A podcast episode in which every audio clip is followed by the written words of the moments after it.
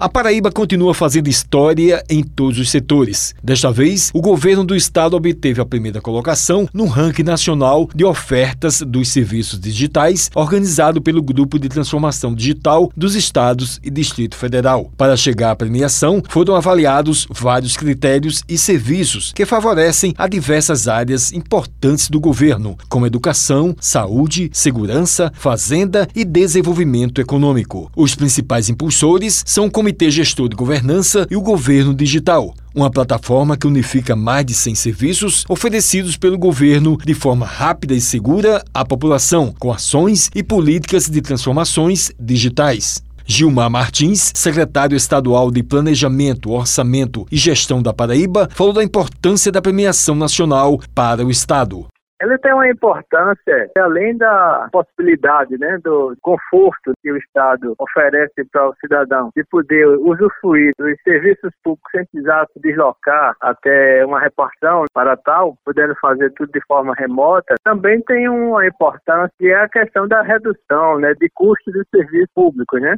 O mundo digital permite isso. Elas comungam, dialogam com a questão do meio ambiente, né, menos papel. O governador tem essa visão de ofertar serviços de melhor qualidade à, à sociedade para atender outras demandas da própria sociedade. Ele disse que a proposta digital veio para ficar ele veio para ficar. A Paraíba alcançou esse destaque porque o governador José Azevedo já tinha seu plano de governo né? Essa proposta que o ano passado nós lançamos em dezembro o governo digital na Paraíba e já vínhamos trabalhando, então já tínhamos um ano e meio aproximadamente de trabalho, o que possibilitou é, a Paraíba nesse momento ter um destaque nacional por ter partido na frente, mas tem muito ainda por se fazer. A transformação digital, o governador costuma dizer que ela acontece dentro do próprio governo e também para fora, quando a gente oferta soluções facilita a interação do cidadão com o próprio governo. O coordenador do Comitê Gestor de Governança enfatizou que vem novidades para o setor para facilitar a administração e a transparência pública. O governador deve estar publicando um decreto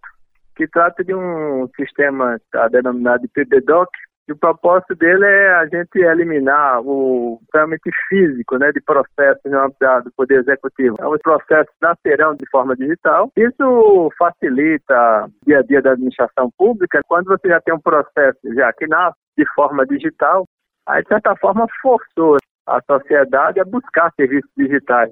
Não só do governo, mas também do próprio mercado são mais de 100 serviços hoje. Na página principal do governo do estado, paraíba.tv.gov.br, tem um banner digital.tv.gov.br. Então é clicar nesse banner, o cidadão é direcionado direto para a oferta de serviços que já estão lá à disposição da sociedade. O Wellington Sergio para a Rádio Tabajara, uma emissora da EPC, Empresa Paraibana de Comunicação.